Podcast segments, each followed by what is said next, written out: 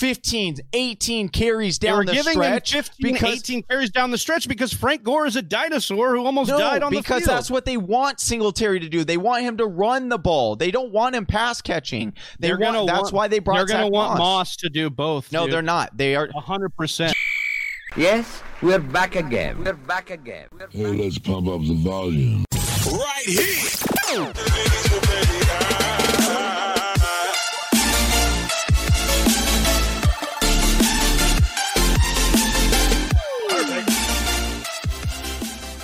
What's up, Whisper Nation? It's Wednesday, June 24th, and you're listening to episode 105 of the Fantasy Whispers with your hosts, Johnny Gametime Hicks, Big Travie, and me, Chelsea. If you want to follow the show, you can do so on Twitter at TF Whispers. You can also find us on YouTube and Instagram at The Fantasy Whispers. And you should definitely visit the website, thefantasywhispers.com, where we have articles and our latest episodes, as well as a bunch of fresh swag. And if you want to support the show, you can sign up as a patron of the Fantasy Whispers, where you'll gain access to a ton of bonus content. So head on over to patreon.com and search the Fantasy Whispers today. And speaking of Patreons of the show, we want to give a big shout out, right, to John Durst for signing up to support the show in a major, major way. We really appreciate that. So shout out to you, John Durst. Shout out to John. Thank Thank, you. you. so much, John. Thank you, everybody who is helping support the show over on Patreon. Thank you to Whisper Nation, who keeps showing up and showing out every week, helps us keep chasing this dream. Uh, right, guys? Like, well, I mean, I, Johnny, like, this is what we do it for, right here. Hey, I, it, it is. I, it still is mind-boggling where we are today. Uh, how big our community has grown. I mean, just yesterday we were, where I gave a shout out, 600 subs, man, already on YouTube. Yes. So yeah, uh, we So are huge. we are growing. We are so appreciative. But hey, let's say let's say someone's like, I don't know, you know, Patreon might not be for me. Listen, we are we just launched our pre-sale of our draft kit for this year, our 2020 draft kit. Uh, this thing is awesome. We put a lot of work, a lot of energy in it. Uh, it's it's a work of art. I, it really is a nice work of art. If anything, um, ten dollars, Travis. That's it. Ten dollar pre-sale that will yeah, go if you, up. you got to get it right now because it will be 15 starting July 15th once we uh once we release this bad boy. So you want to make sure you save that 5 bucks. You could save now, dominate your drafts later this fall. Uh really be lined up to get that draft kit that we're just pouring like th- look, we come on here and we record these shows and then we go work on the draft kit. That's literally all me and Johnny are doing right now. We are grinding away on this thing to bring you the most up to date information to help you dominate your draft. But listen, if you want to support us in other ways, like and subscribe on all of our social media platforms and make sure you're hitting like and subscribe if you're listening to us on YouTube right now. It helps us more than you will ever know. Helps us grow that channel. Right now we're at 600. We're looking to get to a thousand, and you guys can help us, you know, and, and get beyond that. And you guys can help us get there. So make sure you do that. Uh, today, Johnny, though, we're going to talk about some awesome topics that we stumbled apro- across on Reddit, and we started going through the the show notes Monday, and there were just too many good topics to dive into. So yeah, so typically like- we like to split this whole show up, and we couldn't do it this week. Yeah, we just kept. We're like, oh, we like that topic. Oh, that's another good topic, dude. I don't know what we're gonna do once we get closer to the season. It is going to get harder and harder to limit these topics. Uh, but I think we did a good job of uh, of picking out a real good handful. We're talking about a lot of guys here. And uh, Travis, uh, Chelsea, and I before the show, we were just like, "Oh, we can't wait till we get to that topic. We can't wait till we get to that topic." Uh, Yeah. We've got a lot of good stuff for you today. Yeah, super excited. So without further ado, let's dive in. Uh, the first guy we're going to talk about is is one of those guys at the top of drafts right now. That's Saquon Barkley, Johnny. And listen, everybody's talking about CMC and this monster year CMC la- la- had last year. But we're talking about a guy in Saquon Barkley who had a high ankle sprain, who had some things going on within his offense that kind of limited his upside last year. And we stumbled across an article from Rotoballer basically saying why you should take Saquon Barkley first overall. So, Johnny, you know, we both read this article. We had some takeaways. I want you to start us off here with what your concept, uh, where you're at, where you stand on that CMC versus Saquon debate. So this I'm I'm really really excited for this question because on Monday we were doing a live mock draft uh, and Austin decided to go Saquon Barkley over CMC, and everyone freaked out. Everyone freaked out, and so kind of got my juices flowing a little bit more for this part of our show, this segment, because I knew we were going to talk about it, and so. I really wanted to dive into this uh, from a perspective that, it, or it made me want to dive in this from a different perspective than I was coming at it from before. So I feel like first I need to discredit why you should uh, pass on CMC in order to take Saquon first because apparently it's this huge uh, it, it's it's extremely uh, unfathomable to take CMC not take CMC number one. So let's try to discredit this uh, of not being able to take CMC number one because he was so amazing last year, right? How can you not take him number one? Well, let me ask you a, a good question, Chelsea and, and Travis. Please weigh in on this. All right. What is a good sample size for you? Like a good sample size of data, you feel pretty confident in what that you know that data is relaying to you. Like what what sample size? Like two years, five years, ten years? What what would you Well, say? it's a little it's a little tough for running backs, right? Because their shelf life is not very long typically. So I'd say yeah, two to three years is probably pretty good, especially in that elite status. Okay, and Chelsea for you, Yeah, I'd say that's fair. Two two to three years. Okay. Um, what if I threw out eighteen years of data? Would that be that? Would that be fair? Yeah. Sure. Okay. How could that be All right. possible? Okay. So, um, la- yesterday I threw out a, a question on our here. on our social media. Right. I, it was kind of a trick question. I kind of got Whisper Nation a little bit, but it was also uh, a feeling out. Right. So I, I posted three players. I play. I posted three players: LT, Priest Holmes, and CMC. Uh, and I said, please pick which one you would choose at their elite, right? Uh, at their at, at their most elite. And it was a little bit of a trick question in that over eight the last 18 years, there have been only three running backs that have ever gone back to back and repeated as the running back one. Only three running backs. So of those three players, uh, it was a trick question in that Pre- Priest Holmes was the only running back in that entire group that has gone back to back years over 400 fantasy points, scoring 400 fantasy points. Now, I I bet you can tell, you know, last year CMC, he did score over 400 fantasy points. He had 413 fantasy points. So, out of 18 year sample size, we just narrowed it down to three running backs we said have are, have only repeated as the number one running back in fantasy football. And then we took that three game or those three running backs and we said now of all three of them, they they did. Uh, Todd Gurley was the only one that didn't score uh, over 400 fantasy points and a half point PPR. So the only other two that we could look at were at LT and Priest Holmes. Now here's where the trick question came in. I said which one would you have in their in their prime? Which yeah. LT had the all-time greatest uh, uh, season for fantasy, so you would choose him. However, uh, Priest Holmes was the only guy to do back-to-back 400 plus fantasy seasons. So in theory, you would want to get Priest Holmes because if you had him in his prime, you you would have missed out on the 400 uh, game. You would have gotten it that second year. You would have gotten over 400 fantasy points. Now, all of that, you're like, okay, I, I feel like I've done a pretty good job to say that the odds are, and this is what we are, that's what fantasy is, is we play probability, right? And the so the probability is saying that in 18 game or in 18 years, the chances of us selecting selecting CMC and him repeating as the number one RB in fantasy are already pretty slim. But let's say uh, now we want to bring in Saquon Barkley because we gotta say that at least this guy can get to number one, and and can he? I would I would argue he can. Travis, Yeah, I mean, I, I don't think the argument is is really if he can or cannot, right? And I love that you built up this argument because the bottom line is is when you draft in the first round, you're not necessarily saying like this guy is going to be the number one. You're saying is this guy the most likely to make give me some return or top five, let's say, value on that pick because it's really hard as we've proven or as Johnny's proven with data uh, that to repeat as the number one overall. But you know, I think something this article did that I, I kind of liked was point out uh, that there were a bunch of factors in Saquon's struggles last year. Obviously, the high ankle sprain, but he had a mistake uh, prone quarterback in Daniel Jones. He had a terrible offensive line and he had a porous defense. When I look at the Giants, I don't know that they've changed a lot of that.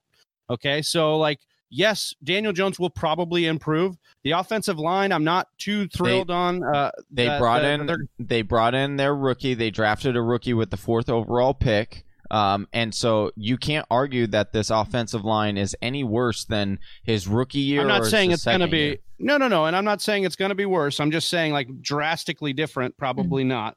Uh, porous defense. Uh, I don't. I don't see the defense improving too much here. They did get a new head coach who's defensive minded, who comes from the Belichick tree. So you would kind of think that maybe it goes there. This article though made a bunch of arguments against CMC that the change in offense was going to be one to a pass heavy one, and that that was going to happen overnight. Um, I just don't see that that happens overnight. I think that they know what they have in CMC. He will probably still be the focal point of this offense to an extreme measure. And until you get to year two, year three in offenses, especially with a rookie head coach, you're likely not to see a bunch of pass heavy uh, things going on here, especially with Teddy Bridgewater, who we've you know yet to see in the NFL really move a high tempo, fast paced pass offense. Um, so those are the kind of things that I have here. But I have no problem. I think at the end of the day here, especially you look at what they highlighted here in this article over the last three weeks, Saquon actually outscored CMC. Uh, like so, yeah, you look at that down the 92, 92 fantasy points to 90. And I'll also say this not only did they bring in a new head coach, who is their new offensive coordinator? Jason Garrett, Garrett, right? yeah. So mm-hmm. Jason No, Garrett, yeah. if you if you look at what Zeke did underneath Jason Garrett under his four years, Zeke never had under 300 carries, and Zeke never had under 1,300 rushing yards that entire time. And the worst, the worst finish that Zeke had was RB 10, and he only played 10 games that season. Other than that, he was two, five, and four finishes. So to Listen, me, I, I don't want to get into a huge argument over Saquon versus CMC because I really think it's apples versus oranges here. I really, Yes. I think And I think the bottom line that you should take away from this is you shouldn't be afraid to take Saquon over CMC, right? You shouldn't feel guilty for taking Saquon over CMC because they're very, they're Well, very comparable. and and not only that, but the, the but based on what stats are saying, that the theory is that CMC won't repeat. So who are who's going who could? Yeah, you got to take your shot at Yeah. somebody who could. So I have no sure. issues with anyone who wants to take Saquon Barkley because of that. 100%. 100%.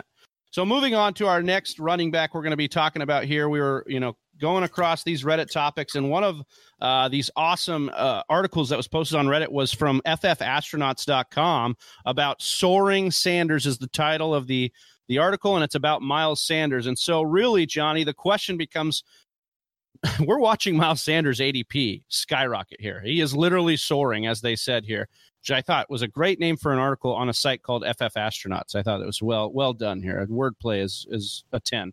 But um, Miles Sanders can he be a RB one in 2020? And Johnny, I mean, I'll let you open here, but I think the emphatic answer for me is yes. Like I, Yes. I, I think absolutely he can be an RB one. You hear Chelsea chiming in Uh, yeah. here because she's got Uh, she's Chelsea, got Sanders on her Philly fan. dynasty team. Yeah, she's an and I'm an Eagles Philly fan, baby. Yeah.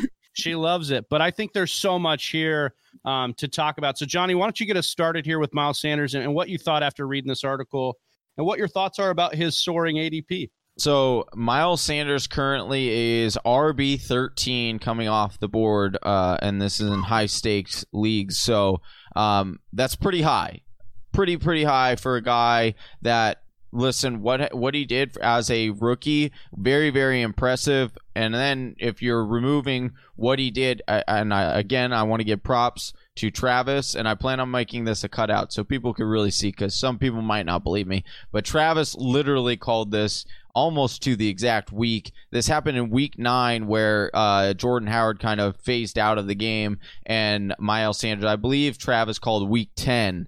Um, so, but pretty, pretty good. I'll give it to him. Um, I'll, I'll count it. I, I'll, I'll count it. Uh, but from that week 11 to week 17, and I know normally that we don't count week 17, but I, I'll just throw it in uh, for this data point. Okay, 103 rushing attempts for 482 yards, 36 uh, rece- uh, 36 receptions for 204 yards, four touchdowns for a total of 120.6 fantasy points.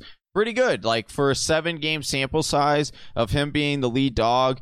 Um, now Boston Scott over that time, which I find it interesting, he had 45 carries for 177 yards, 25 receptions for 199. He also had four touchdowns uh, for 84.6 fantasy points, which I did think was intriguing.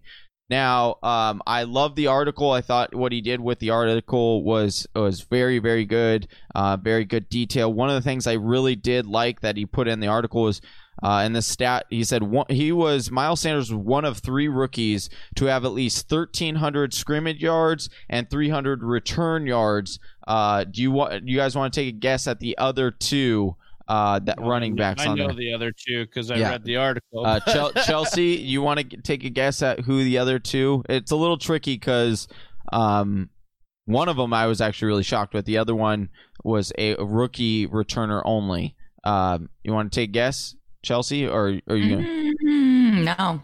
Uh, A- Adrian Peterson and Alvin Kamara. Now, Hmm. um, pretty good, pretty good company, I will say. Not only that, but they also did bring in a, uh, a punt returner this year, so it looks like they might be trying to give Alvin Kamara maybe a little bit more work. I don't know. That that's just what the tea leaves kind of look like for me. Uh, now. Uh, they did end up picking up unrestricted uh, free agent Mike Warren, who is known as a bruiser back. But when I looked it up, Travis, his stats and everything, um, he's the exact same size as Miles Sanders. So uh, I don't know how much of a better bruiser back he is. Now I do like Mike Warren. His tape did look good in college, but for the same for the sake of like the size, I don't I don't think that that was too worrisome. The biggest concern with me, Travis, was that they they lost highly ranked right guard Brandon Brooks just uh, last week to a torn Achilles. Uh, that is a big blow, but I know you're going to talk about that situation here in a second. So it did. Re- Based on our pre-conversation, uh, I will back off that a little bit, but my ultimate conclusion for Miles Sanders is that he's right around where I think he should be. Actually, like I feel confident, you know, that he will be right around QB uh, or RB 12, 13. I think, you know, he's being taken after Austin Ekeler. I would take him before Austin Ekeler. But then anything above that, I th- I mean, that's Josh, Josh Jacobs is coming off as a RB 11. I would rather have Josh Jacobs than Miles Sanders just because I'm more confident in that workload. Well, look, I, I, I can understand the concern, and I, I get why you would take Josh Jacobs, but I'm all in on Miles Sanders, and the reason is, is he's being taken at RB 13. Johnny, he finished his RB 15 last year in a committee, only getting three rushing touchdowns and averaging just over eight rushes per game with the 10 games that he had with Jordan Howard. Jordan Howard is gone. So if you look at like what Jordan Howard was on on pace to do, he was on pace for 200 carries and 12 touchdowns last year. If you give 70% of that to Miles Sanders, he's for sure a top 10 running back. And then you got if if he's got the load, you've got to start talking about him as as a potential top 5 if he stays healthy all year and he, he- is in that system. The look, I get it. The concern is Doug Pederson, right? Doug Pederson's never had anything other than a committee. Well, NJ.com has got Pederson quoted saying the following. I just wanna- MichaelJordan.com? NJ, New Jersey. Oh, oh, got it. Okay. So Miles is our number one. He's the guy we drafted last year, and he's had a tremendous rookie season. He's ready to carry the load. And so I think if you've got a guy and Doug Pederson who's never used a committee before, I understand the hesitancy, but he's also talking about Miles Sanders being their guy and carrying the load. But how after many? Howard after Howard got injury injured, Miles saw a 75% increase in fantasy production. There is no question in my mind when you look at what the Eagles have done. Yes, you could talk about Warren just recently. I, I'm not buying that, Johnny. They didn't draft a guy, they didn't bring in a veteran, like a, a real big name veteran. When there were some big name veterans out on the market, they were even, looking, like, and they were and, looking, and it's only and then they it's didn't, only they didn't sign. and it's only they didn't. June. all right, that's fine. But they've they've what so far they've got their coach telling me they're going to do it. I look at what he did down the stretch, and I look at that he finished with all of that against him. He finished as the RB fifteen, so right where he's going right now. Right. His ADP will probably even go up more if they don't sign anybody with big name value down the stretch. So let me ask you this: it, based on what you're saying, I, I I completely agree with your arguments. This is where I, I get I get concerned. In and that is where we talk. I understand how many touches Jordan Howard had, right? and I understand the pace that that Miles Sanders on, but it's only around 200 touches, and then maybe and then plus like maybe you're looking at 250 touches, maybe at 200, and I can. Oh no, and definitely 200. Like How? Howard was on pace for 200 rushes alone. right, and and you think that So what? But and you think so you think that he's all of a sudden Miles Sanders is going to take a huge huge step forward and the receiving he had game too 75% increase over the span that he was without Howard. So yes, I I do believe that. They've shown me that that's what they want to do. he had 36 show- targets all of last year 36 targets all of last year after Okay. so i that's where i'm concerned like you're saying even if you add 200 even if you double that to 200 and because he had 103 carries right? And you're saying jordan jordan howard had was on pace for 207 touches carries. Okay give him 200 sanders 200 carries. You're looking at receptions. What do you think it's going to go up to? You would have to go up even more in in targets and receptions by like a s- 20 more? I, I just find that uh, pretty hard He's- with Boston he's Scott there. going Okay, he's probably going to get somewhere between 35 and 45 targets this this this season. And he's probably going to wind up more than 200 carries if we're honest. So sure, like I th- I I don't know what your argument here is. Yeah, he's going to ri- r- be somewhere within the 250 range for touches. I think that's great for an RB1. No, I, I'm I'm not I'm Like I'm just I'm hit- the the concern is I- that we we are hoping the max he's going to get is 250 touches. Like we're already saying that's where that's where my hesitation comes in.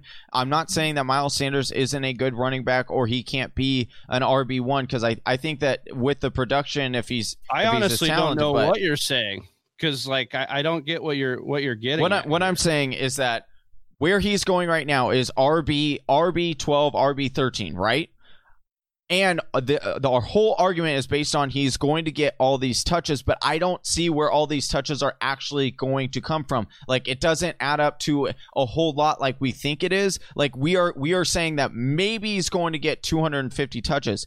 I will tell you later on in our show guys that are that you can get in the sixth round that I can guarantee are going to get 250 touches and they're going six rounds later. That's my concern is that I think people are getting really hyped up over Miles Sanders and could he be as good as we think he is sure but like right now I'm I'm I'm just projecting and being honest with Whisper Nation and being honest with you and I'm like yo I'm I'm stretching to get him 250 uh, uh, touches, stretching, and now you're wanting me to take him in the second round, maybe late first. That is sketchy to me. That's all I'm saying. Well, it could be sketchy to you. I'm just uh, the guy increased his his production over the back half of last year when Jordan Howard was gone. They clearly love the guy. He's going to be their guy. And if he's a number one on an offense like Philly, who doesn't have a ton of like receiving weapons, like I, I've signed me up. Like Okay. I, I think that's the other case you can make for his increase in in production in the receiving room is like who do they who else do they have? Boston Scott. That's Uh, and more uh, consistency in their quarterback position again this year too. Hopefully, yeah. This this is true. All right. So speaking of the quarterback position, Johnny, another interesting article we saw over on Reddit was from rotoballer.com stating can Deshaun Watson be the overall QB number one in 2020? Johnny, this is a bold statement when you've got guys like Patrick Mahomes, when you've got guys like Lamar Jackson off his MVP season, when you've got guys like Russell Wilson, and similar to the running back position, nobody really repeats as QB one overall. So maybe the case is there that you know Deshaun Watson is as good as bet as any. Do you believe that Deshaun Watson will be the QB overall number one, and why or why not? I mean, it's it's the let's address the big elephant in the room, right? It's it it's looking uh, grim because they just traded away one of the best, uh, if not the best, wide receiver in football, uh, in Deshaun or in uh, in in Hopkins to the Cardinals. But you look at uh, what Brian uh, Bill O'Brien replaces him with, right? He, he went out and got Brandin Cooks, brings in uh, a Randall Cobb, and you look at what Deshaun Watson's game style is like. He loves to throw the deep ball, so that's why it makes might shed some light on why they brought in Brandin Cooks, who is a speedster. They brought in uh, Cobb, who can he can work the underneath. But if you look at Kenny Stills, he's also known as a speedster, uh, really fast forty, and then Will Fuller. Uh, he also runs a quick 40 time. He is a speedster. So they they looked at the analytics. They saw that Deshaun Watson's best game was the deep ball, and so they're like, let's not target that. Why not target that? So they bring in these speedsters on the outside. The O line is, you know, the same old line that he had last year. So could it get better? Sure, if they're, you know, with more playing time together. Um, but the entire thing is going to come down to is Will Fuller going to stay healthy? Because if Will Fuller can stay healthy, this can actually happen. Because Will Fuller is a talented wide receiver. Uh, he's talented enough to um, compare. I mean, I'm, I'm sure Travis will run down the stats of Will Fuller and not Will Fuller on the field. So you'll really see how much of a benefit Will Fuller is on the field. So if he stay on there, I, I think he has a shot. Um, you know, you already look at his his previous finishes.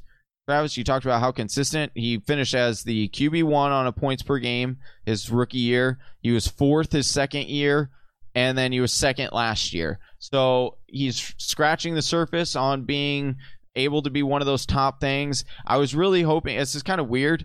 Um, they're saying he's QB four off the board. Um, you know, right around four ten pick. You know, fourth round, tenth pick.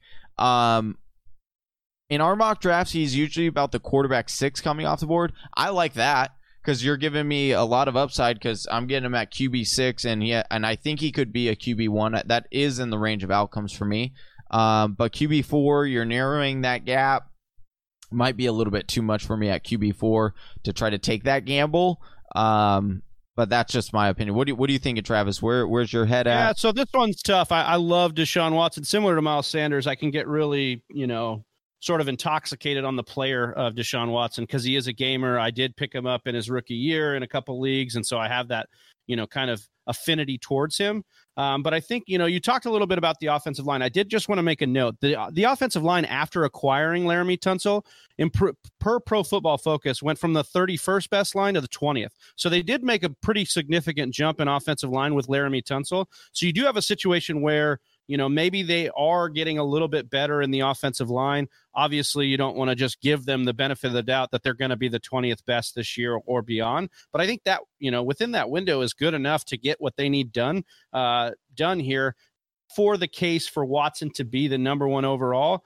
I, I find it hard, like you, Johnny. Like th- this article was trying to make the case that DeAndre Hopkins leaving was actually a benefit towards Watson being unleashed, and and I just don't see how that's really the case. But I will say that them getting the personnel and Brandin Cooks, committing to a Kenny Stills who they traded for, committing to a uh, to Randall Cobb for the underneath stuff. You've got Will Fuller, who they want in there. Look, this appears to be like when you would be on Madden and you'd take your playbook and you'd say, I want the run and gun style.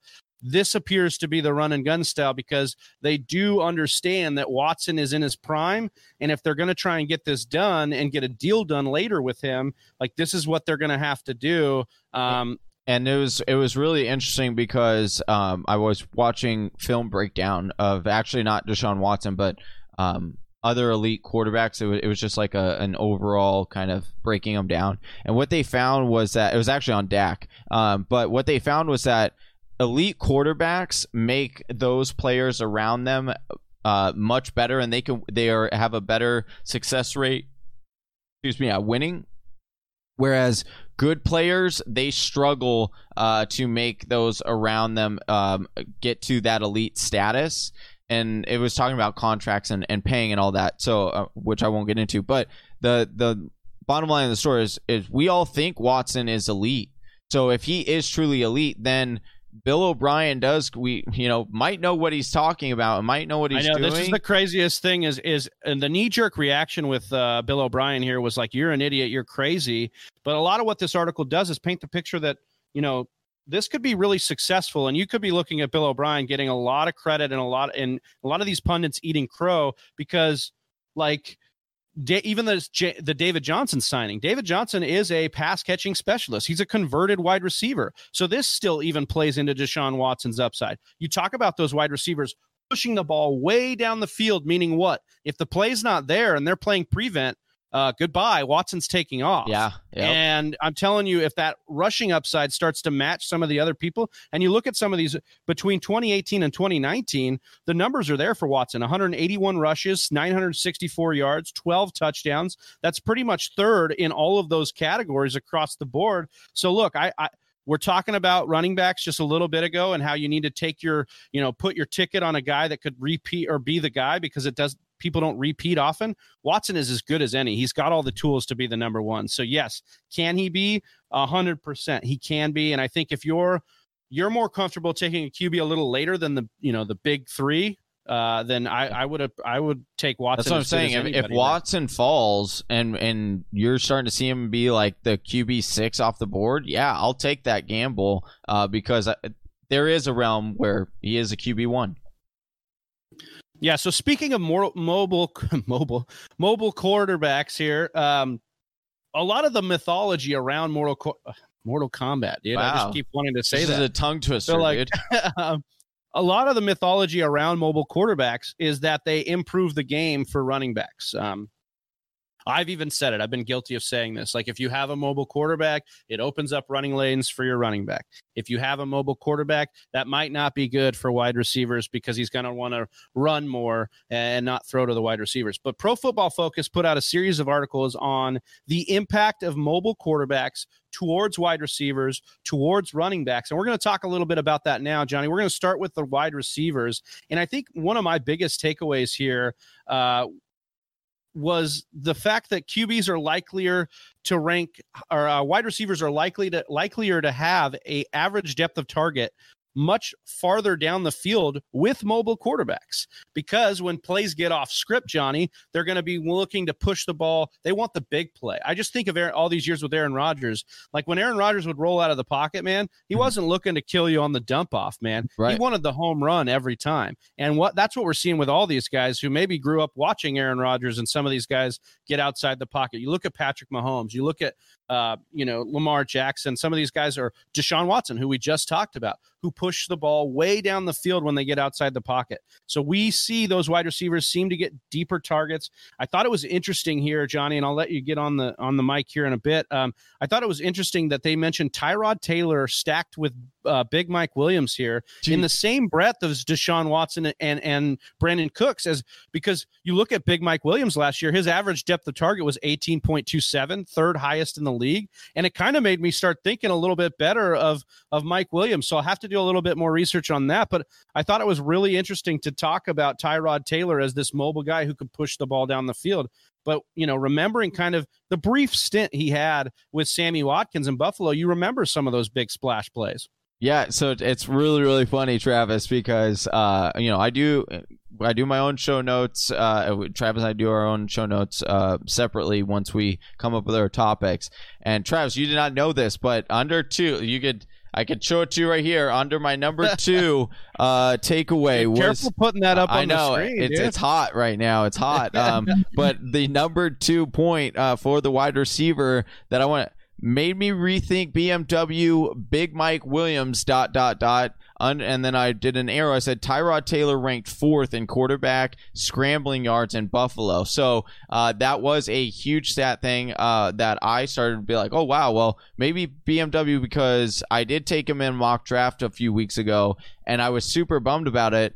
But maybe I do need to start rethinking um, BMW and his draft price. Uh, the other thing that I took away too that I thought was interesting uh, for the wide receivers, just how much Gardner Minshew scrambled. Right, and um, so this was a. I I know a lot of people are, are really concerned with DJ Chark and and whether or not he can repeat. And I think that you know, based on what this article is saying and everything that it's found, it's saying that no, you can trust in DJ Chark, and it's someone that you should have confidence in in in grabbing. Uh, I thought it was a, gr- a great article. I do think that um, I know we'll jump over here into the running back part of it, Travis.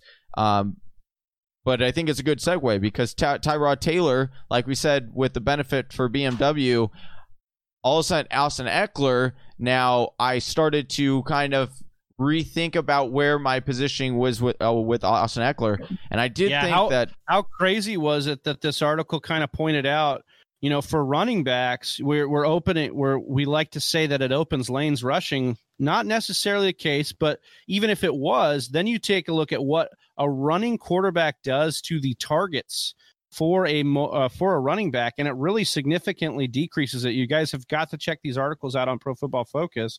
Um, but, but it, we know we know how valuable a target is for a running back. That's that's literally way more valuable than handing the ball off because the, the yards per attempt are so much higher than the yards per carry. So Johnny, talk a little bit about that takeaway in this article. Yeah, so uh, that was probably one of the biggest things that when you when you actually think about it, it's it's it's one of those you know you think about the theory and you're like, oh, you know, the theory makes sense after you hear the conclusion, but then when you initially that's not what you come to, right? You would be like, oh, right, like average depth of target would be more significant, blah blah blah.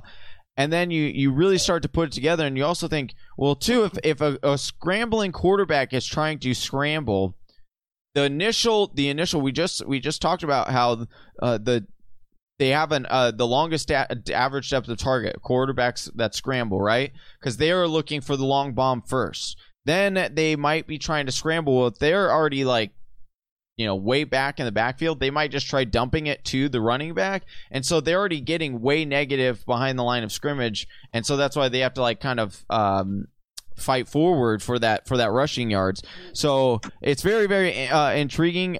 Ultimately, when I was thinking out the running back position, uh, what they said is, you know, my favorite stat, uh, you know, fantasy points per snap that also went down on average for a, a quarterback. I think scrambled. it just like once you break it down, it kind of just makes more sense. Like right. you were talking about, if he's out there scrambling, he's not necessary. Especially when we look at the numbers for wide receivers, if he's looking to push the ball down the field, then he's probably not looking at the guy sitting there as the safety net. Meaning he's either going to tuck and run or go for the home run. And who's the odd man out? Who's the guy? And you know, it's Austin Ekeler or the running back looking there to try and catch that pass.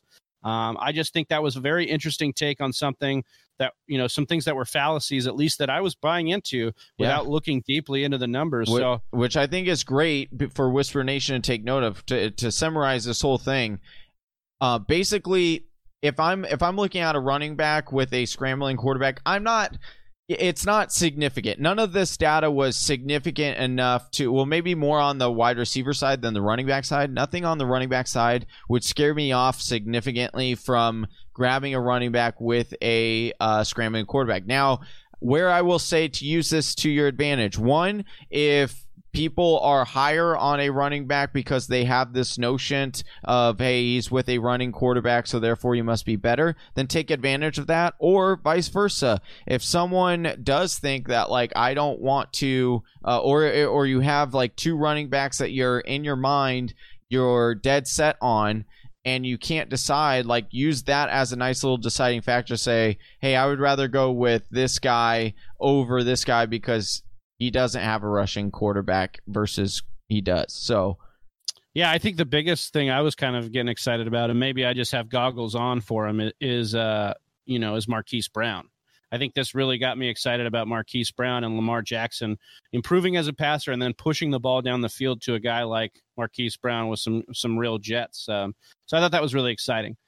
Uh, another exciting category we're going to jump into right now was a you know a string of articles from Pro Football Focus that their, their idea is to find the breakout running back uh, in 2020. So just to summarize, aren't we all? aren't we all yeah, trying to right? do that? Yeah, what a task. Um, but they what they did here is they took some of the production from the last couple of years of college uh, for their first couple years in the NFL. They correlated this with past data over, I think, since 2006 and they tried to come up with comps for these running backs that basically allowed them to say, you know, forecast if these guys could break out this year.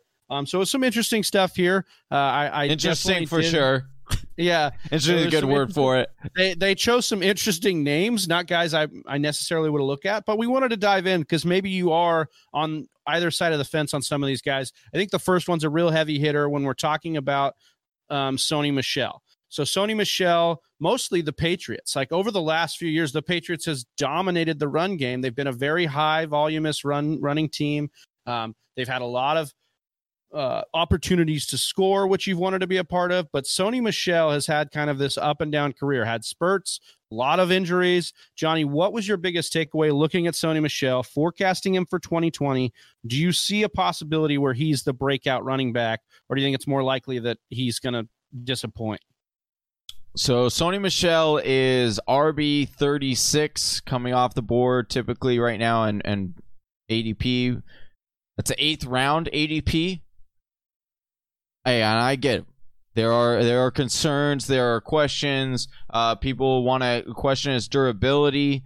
Uh, he just had we you know uh, a news blurb came out a few weeks ago. He had foot surgery uh, where they went in and cleaned up. They're saying he should be ready to go for camp. There's the question about Damien Harris. Hey, what? Why don't? Why don't New England? Why doesn't New England bring in new uh, Damien Harris? Or what? What? What's bringing or stopping New England from bringing in Damien Harris? Let's let's get this guy. Let's. He's the new hotness, right? That everyone wants to jump on. Um, excuse me.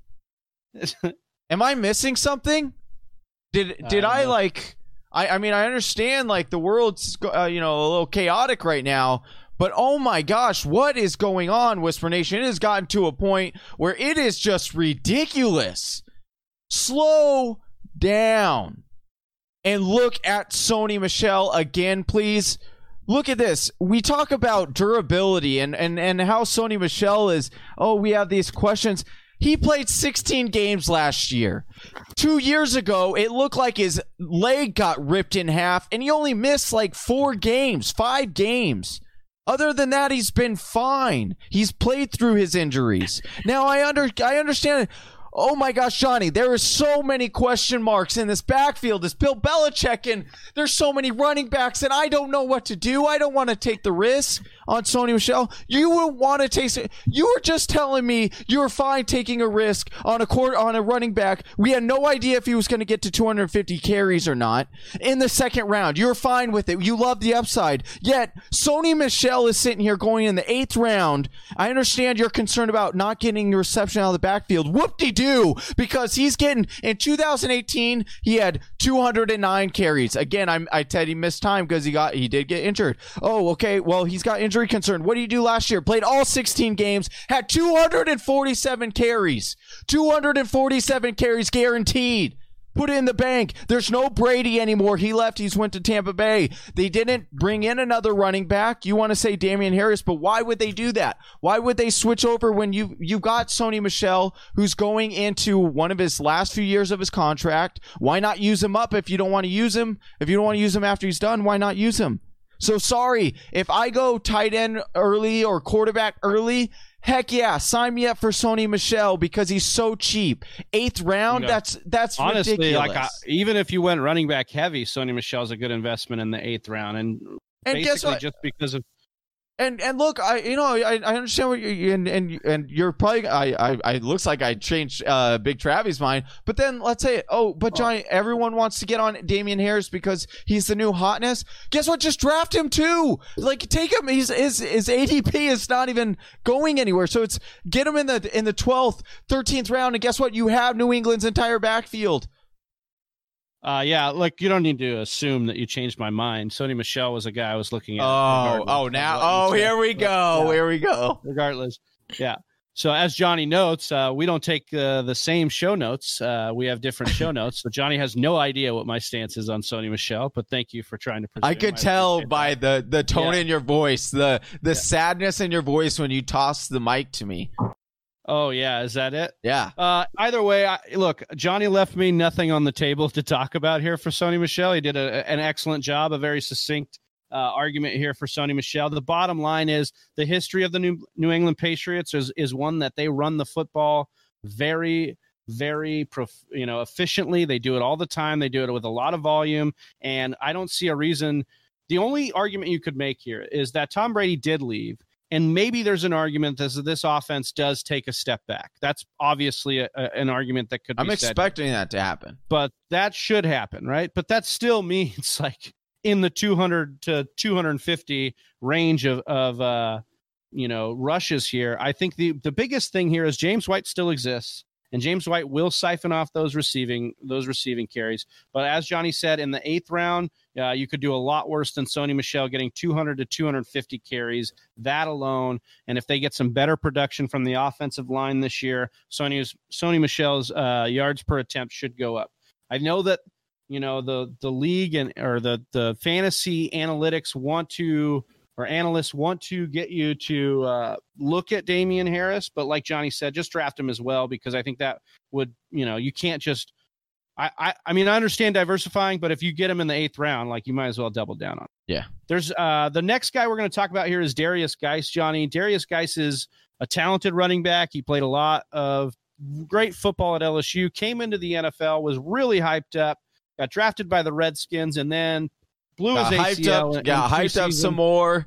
Yeah, then, then- I got hyped up the next year and then tore his meniscus. Uh, so Derrius Guice is looking like a guy that we need to either stay the heck away from or invest in because he's he's going a little bit later. So Johnny, what is your take on Derrius Guice? Do you believe that he can put the injuries behind him and be productive? Do you think that there's too many running backs in this Washington backfield? Um, are you scared? Or are you are you th- are you saying Guice is worth the risk? You know what they say? If you're scared, go to church, Travis. Uh. This is a fantasy football show. And so I'm going to look at the data here.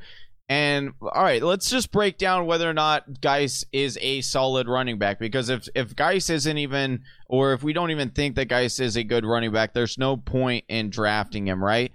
So what did he do? He he did miss the majority of his, his playing career so far, but he does have a, a small, you know, sample size of games that he played. Uh, and he looked really good in that small sample size 42 carries uh, for 245 rushing yards. That's an average of five yards per carry. Pretty solid. Uh, he had three touchdowns in five games. Um, so that's a that's pretty pretty solid uh, there. Now, uh, what did they do over in the offseason, right? They fired their head coach. Uh, they bring in Ron Rivera they go out and draft Antonio Gibson relatively high in the draft. And then you have Ron Rivera come out and say, Antonio Gibson reminds me a lot of CMC. And, you know, us uh, fantasy analytics people, we, we like to chuckle and laugh and say, oh, Ron Rivera, you're such a funny guy. And, you know, and people mock Ron Rivera on, on social media and, and it's good and, and all in fun, right? Um, and so this affects Derrius Guice a little bit. But let me tell Whisper Nation to rest assured because let me let me just break it down and put it into these kind of uh, uh, uh, words or or this kind of picture, right? Let me paint this for you. Ron Rivera back in 2017 was the head coach of the Carolina Panthers.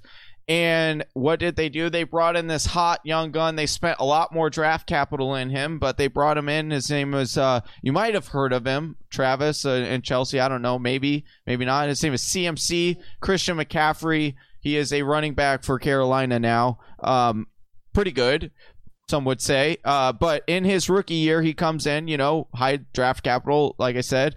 Uh, he had 117 rushing attempts for 435 yards and two, two touchdowns. So not not a significant significant role in the rushing uh, side of of the game, uh, but on the receiving, he had 80 receptions for 651 yards and five touchdowns. Now, you could say, all right, well, what if they gave that role to CMC of CMC to Antonio Gibson? You're like, okay, that's. I'm not saying he's going to get those yardage, but that kind of role we get a figure. It's Ron Rivera, right?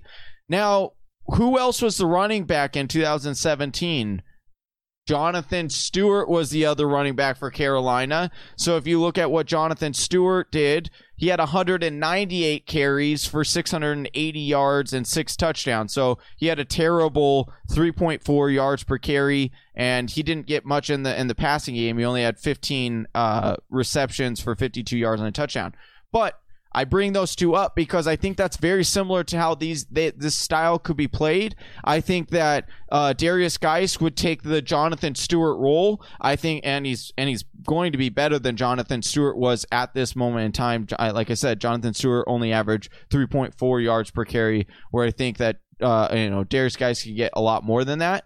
Um, but you're looking at 200 carries, 200, uh, 20 carries, I think that you could definitely get there with Derrius Guice. So even if Antonio Gibson comes and does a good role from the receiving game and, and things like that. So I like Derrius Yeah, I- Guice. I, I know that you're saying it's an if. I think it's more of a probably a, a, a certainty, and that that's only because when you look at Derrius Guice's career in LSU, he trailed even Leonard Fournette as the receiving back, and Leonard Fournette is not the world's best wide receiving uh, Right. running back.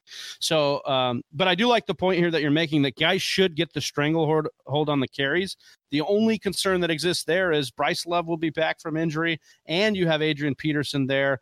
Obviously, Guice has the pedigree. He should be better, but they may not be as apt to go and give Guice that whole stranglehold, given that the two times they tried to give him the ball, he blew out his knees. So, I But I mean, if you're gonna concern that there try, could be a why not- Committee. I mean, if you're going to try, might as well because Guice is nearing his end of his rookie year, and you've drafted these other running backs. So it's like if you're going to test out, might as well because you Well, have. there's two parts to that theory. Like, do they want to blow him? Like, do they want to go and get him the most carries, or do they want to go and see what they have in Bryce Love, who they haven't seen on the field yet? Do they want to, you know, see what they've got Yeah. there? So I think there's there's two sides of that coin there. But I, I love what you said here. I think Guice is worth it at this point.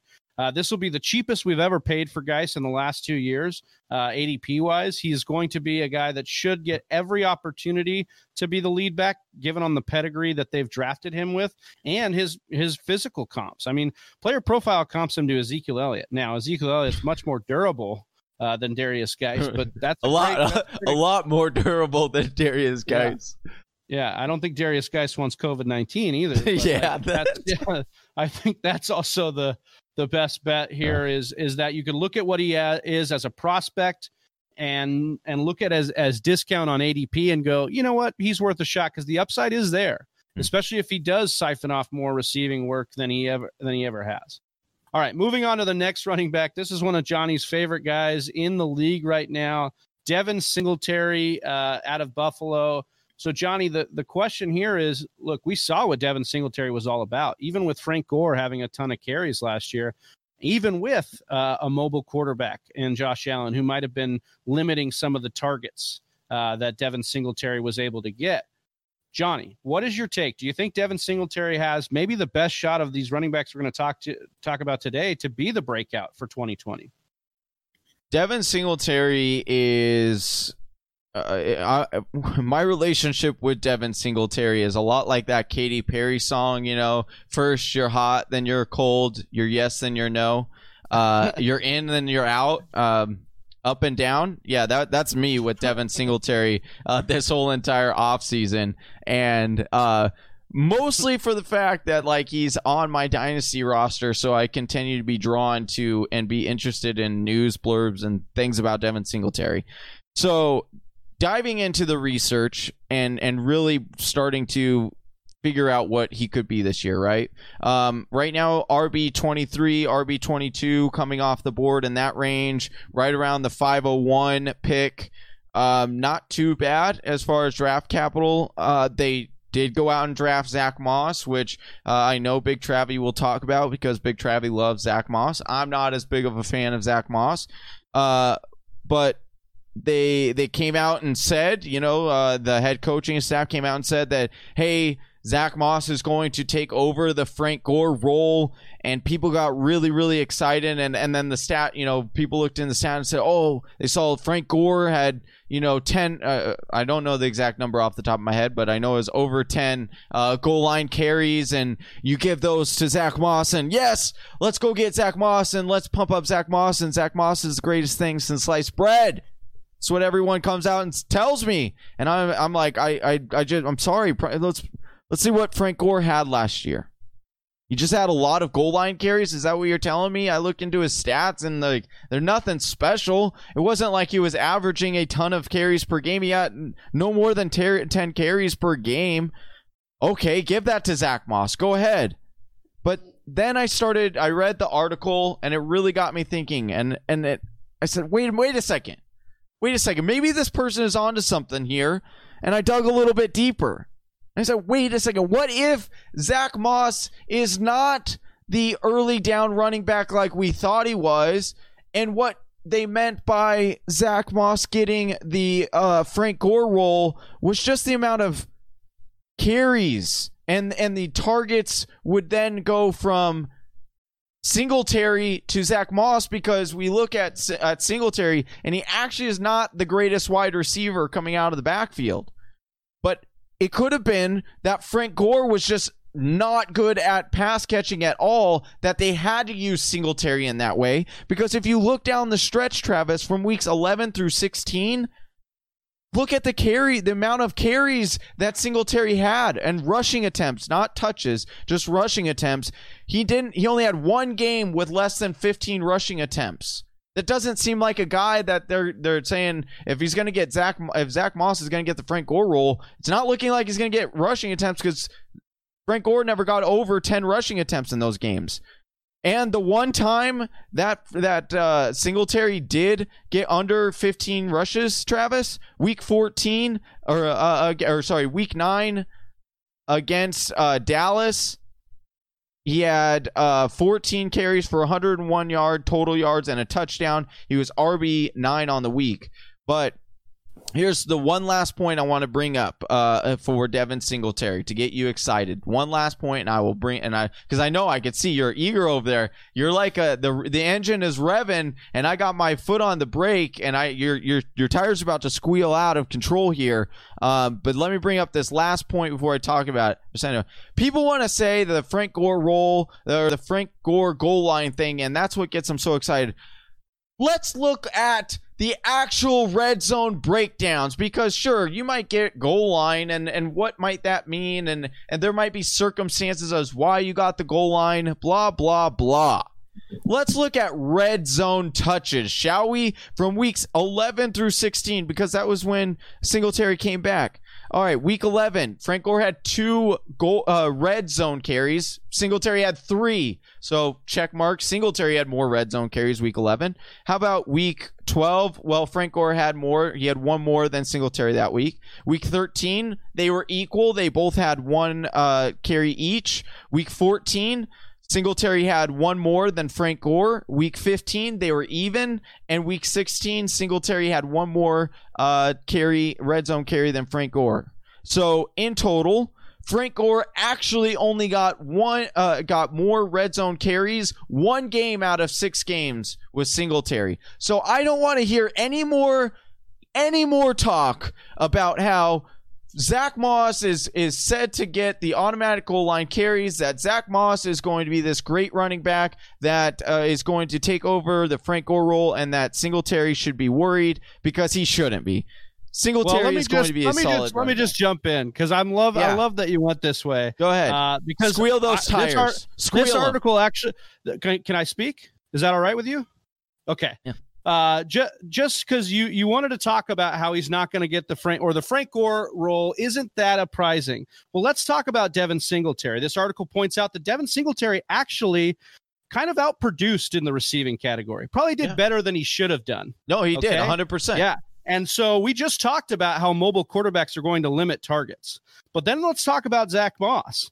Zach Moss, according to PFF, his 83% catch rate was Yeah. eighth best against 80 uh, uh, amongst 85 running backs with at least 25 targets. Yeah. Okay. I So. Zach Moss, who PFF comps to Kareem Hunt, Yeah. okay, is an elusive, very good back who can catch the football better than Devin Singletary Yes. And so he's what I'm telling to you right now is what I've been telling you since the beginning of this offseason is that Devin Singletary is going to eventually get phased out of this offense because Zach Moss is a better, well-rounded, all-around running back Not than Devin Singletary. He is not a better Bottom running. line. He is not. He is a better catching back. And you just said through your own argument that Devin No. Sing- that that Ma- pass catching gets phased out. PFF, okay? Okay. PFF goes and breaks down this this they have a great draft guide, okay? Yes. And the bottom line they said here was Moss has been consistently elusive to a level we've never quite seen before. He's not much of a home run threat, but he has good enough speed for splash plays. The guy is good enough to be comp to Kareem Hunt. He had an elusivity uh, rating or of 176.8, Johnny, way above a lot of people in this year's draft. 4.45 yards after contact per attempt.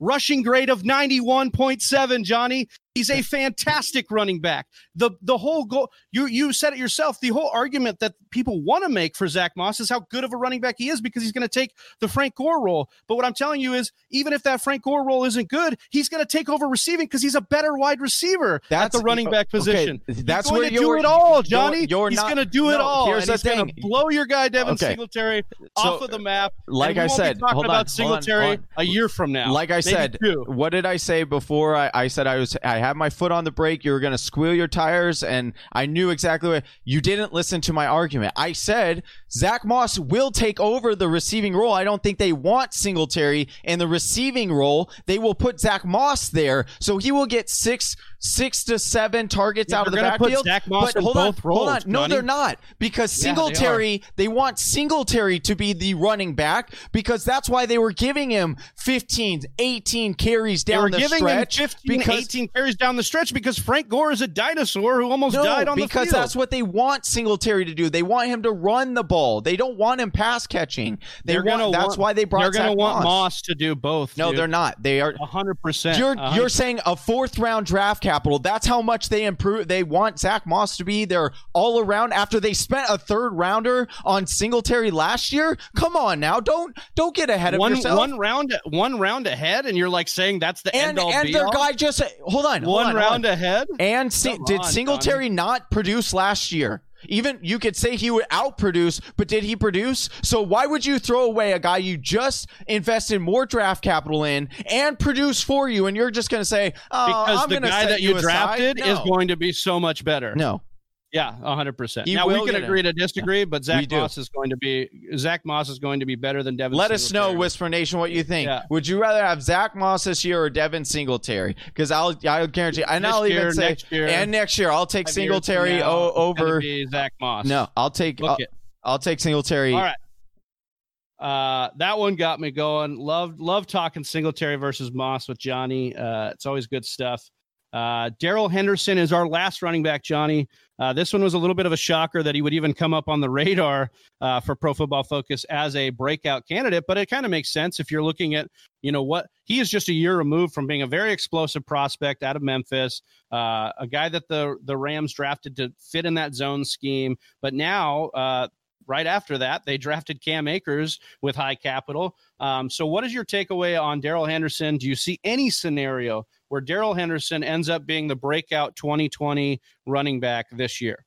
Yeah, so uh, the Darrell Henderson, I thought was an interesting name to put on this one. Obviously, there's a lot of conversation between whether you know Cam, uh, they they went out and drafted uh, Cam Akers in the draft, spent uh, a much signi- much more significant draft capital in Cam Akers, you know, than Buffalo did on Zach Moss. Uh, but it, uh, that's a different conversation. So Cam Akers is coming coming in, and so people want to say though they want to still throw out uh, Darrell Henderson and that you know the the draft capital last year that the, they want to say that you know they did tr- trade up last year to get Darrell Henderson, but what we saw of him last year wa- was not significant. Significant. We did see some bursts and, and things like that on his limited touches. Right now, he's the 43rd running back off the board, coming off in the 10th round.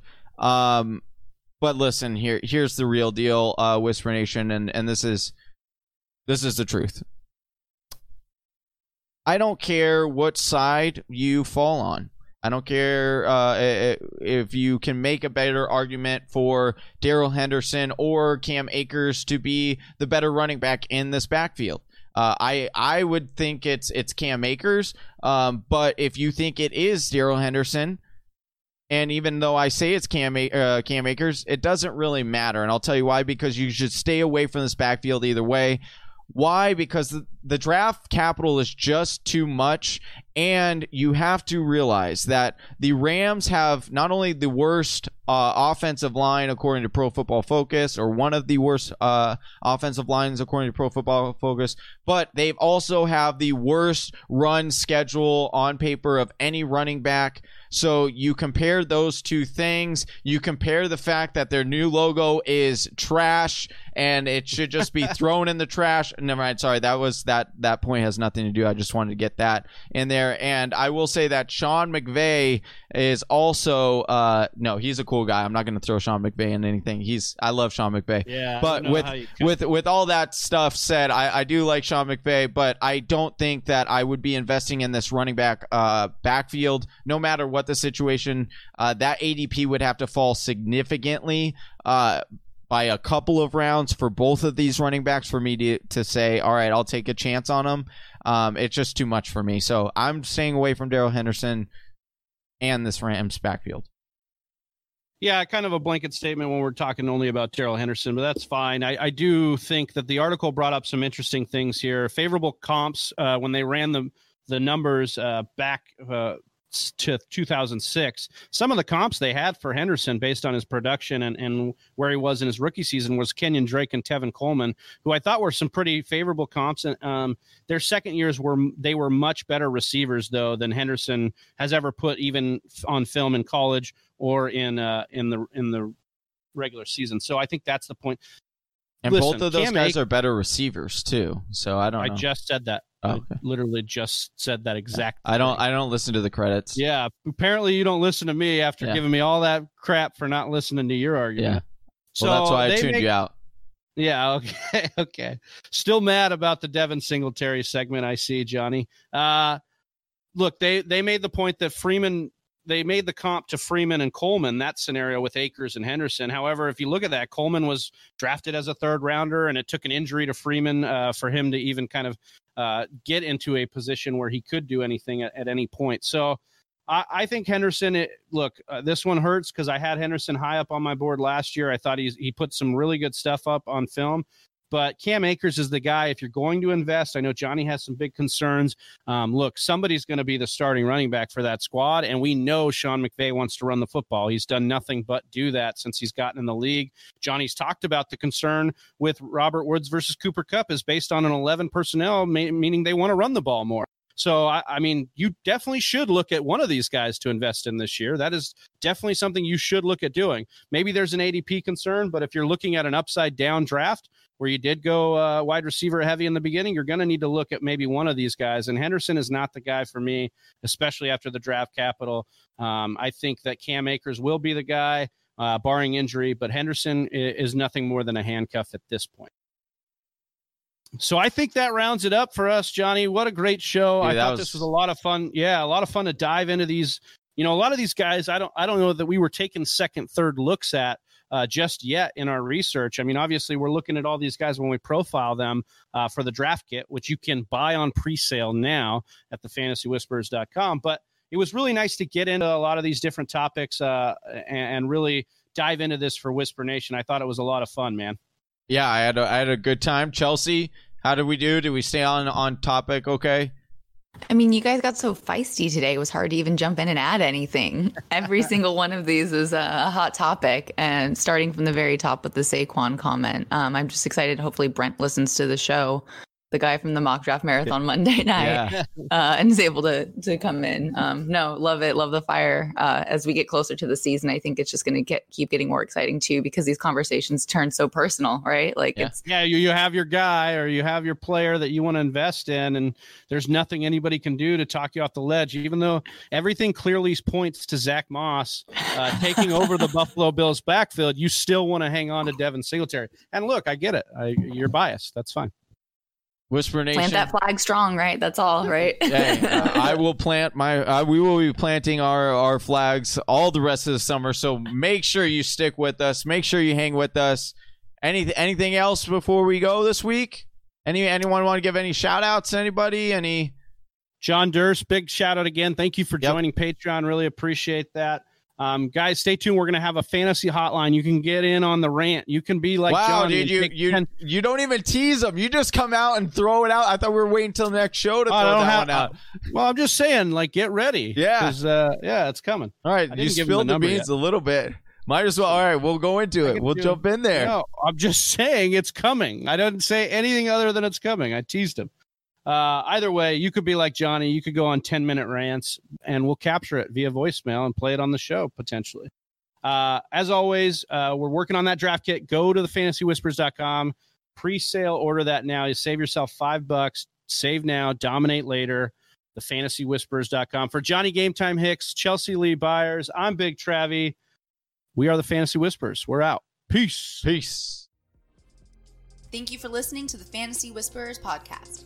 You can hear more from John and Travis on Google Play, SoundCloud, and iTunes. You can also follow us on Instagram, Facebook, and Twitter at TF Whisperers.